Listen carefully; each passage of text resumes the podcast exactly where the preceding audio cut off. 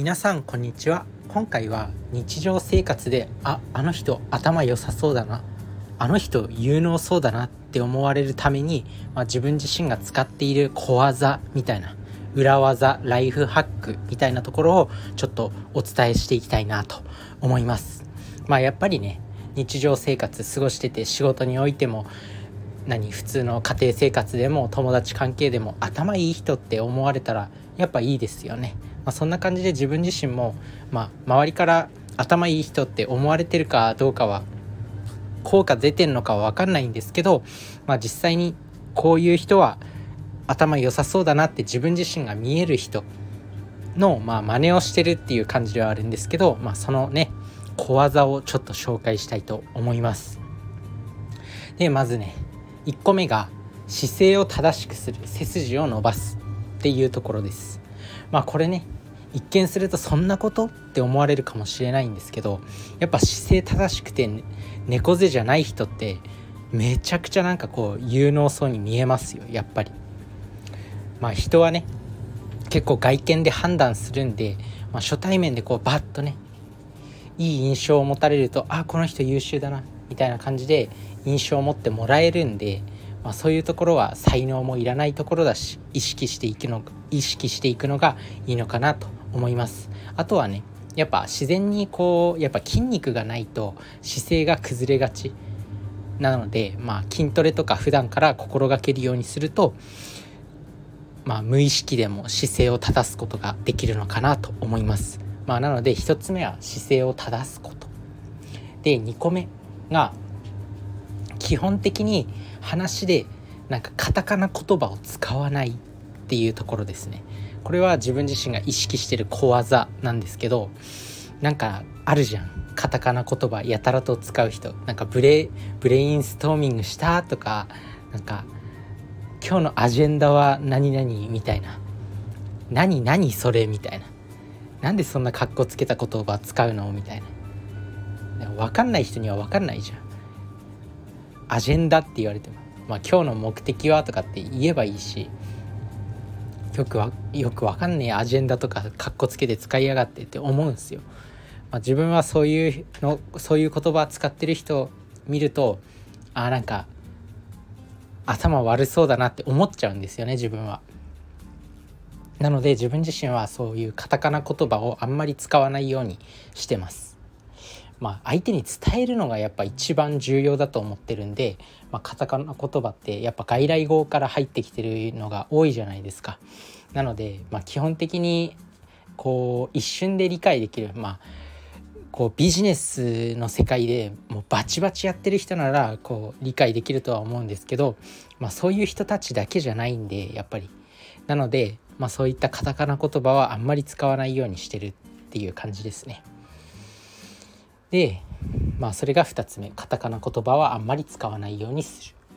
みっつめが基本的に話を聞く姿勢ですね。基本的にあんまり喋らない。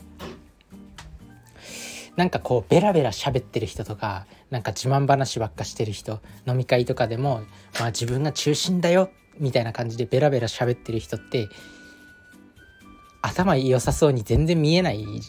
ですよね、自分自身は。なのでなんかこう沈黙の中で鋭いこうバッと一言が言える人、うわこの人頭いいって思うんですよ。なんかこう普段は物静かなのに、なんかここぞという場面で鋭い一言を言ってくる人とか、あこいつ有能だなって思うんですよね。なので自分自身は比較的こう普段はあんまりこう自分からぐいぐい喋りに行かない。あとは自分自身もいろんなコミュニケーションの本読んできて、基本的に聞くスタンスっていうのがいいっていうことはまあ勉強してるんで、まあ、そういったところを意識してます。あとは自分自身がね、まあ、あんまりこう外交的な性格ではないから、もともとそうそういうね自分自身から喋り出すみたいなことはないんで、まあ、それも、まあ、自分自身の才能の一つではあるのかなと思います。なのでみっつめはその普段からこう聞くスタンスっていうのが心がけてるよっていうところです。でよっつめなんですけど、まあ、集中力を高めるテクニックですね。まあ、集中力高まれば、まあ、仕事も早く終わるし有能そうに見えるということで、まあ、自分自身が心がけてる小技がとごびょうかんいってんを見つめるということですね。え人間っていってんを見つめると集中力が高まるんですよ。まあ、イチロー選手とかね、よくルーティーンあるじゃないですか。イチロー選手がもう引退してしまったけど、なんかバッターボックスに入るときに、まあ、こうバッティングフォーム構えるときにこうバットをね立てて、えー、手を伸ばしてでちょっと裾をまくってみたいな、そういった一連の動作がある。それが、まあ、集中力を高めてるわけなんですよね。でイチロー選手はあれでなんか視線をコントロールして集中力をアップさせたりしてるみたいです。あとは催眠術師とかもね、こうこの指を見てくださいみたいな感じで一点に集中させるじゃないですか。そういうことによって催眠をかけるかけやすくする。だから人間って一点を見つめると集中するようにできてるんですよね。なので自分自身は学生時代とかね、テストの時、まあ今はあんまテストないからあんまやってないけど、こう学生時代のねテストの時とか、こう鉛筆のね先っぽをごびょうかんとかじゅうびょうかんとか眺めてからこう問題に取り掛かると、すごい周りのね雑音がスンと途絶えて集中モードに入ることができました。なのでそういったことをするといいよっていうことで、まあ、日常生活の小技ですね。集中力を高める小技。あとは読書の時とかもめっちゃいいですよ。読書ってなんかいきなりこう読み始めるとなんか集中できないんですけど、最初のごもじだけもう超集中して読むっていう、最初のごもじだけもうじゅうびょうかんぐらいかけて読むっていうのを意識すると、結構ね物語本に没頭することができるようになります。なのでぜひね最初にこういってんを見つめるっていうところを意識してみるといいと思います。ということで今回はね、自分自身が周りからこう有能そうって思われるために、まあ、意識してる小技をよっつ紹介しました。ひとつめがなんだっけ一つ目がなんだっけ忘れちゃった。二つ目があのー、基本的に相手の話を聞くスタンス。あとカタカナ言葉をあんまり使わないで、集中するときにはあのー、集中するときには一点を見つめるということですね。ちょっと一個一個ど忘れしちゃった。なんだっけこうやっぱ自分自身の短期記憶力を恨みたいんですけど、あそう姿勢を正す姿勢を正す、まあ、いっこめがこう姿勢を正すで、ふたつめがカタカナ言葉を使わないで、みっつめが相手の話を基本的に聞くスタンスで、よっつめが集中力を高めるためにいってんを見つめるということでした。ぜひ日常生活で使える小技として覚えておいてください。まあ、ということでね、まあ、今回はこんなお話をしたんですけど、ここからは雑談で、今日ね西野さん、キングコングの西野さんのボイシー、自分自身は毎日聞いてるんですけど、まあ、その中でね西野さんがなんかシャインマスカットのことを喋ってたんですよ。なんか面白いなって、やっぱすげえなってもうつくづく思うんですけど、いろんなことをやってて忙しいはずなのに、なんかシャインマスカットが果物の中でうまいみたいなこと、果物の中でもう群を抜いて一番うまいんだっていうことを熱く語ってて、しかもそのシャインマスカットの歴史までなんか語ってたんですよね。ああやっぱそこだなと思って、自分自身と違うのは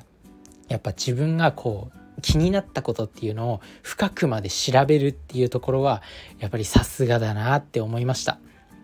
で西野さんはシャインマスカットが他の果物よりも群を抜いてうまいっていうふうに語っていて、でそのシャインマスカットの歴史を見ると、なんかさんじゅうさんねんかんかけて日本人が作り出したみたいなんですよね。いろんな品種を掛け合わせたりしてさんじゅうさんねんかんかけてやっとこのシャインマスカットを作り出した。だけどなんかそういう特許とかなんかそういうものを取っていなかったから、その種種があの中国人とかに奪われちゃったらしいんですよね。何個かで、中国ってもうめちゃめちゃ土地が広大で、でそのシャインマスカット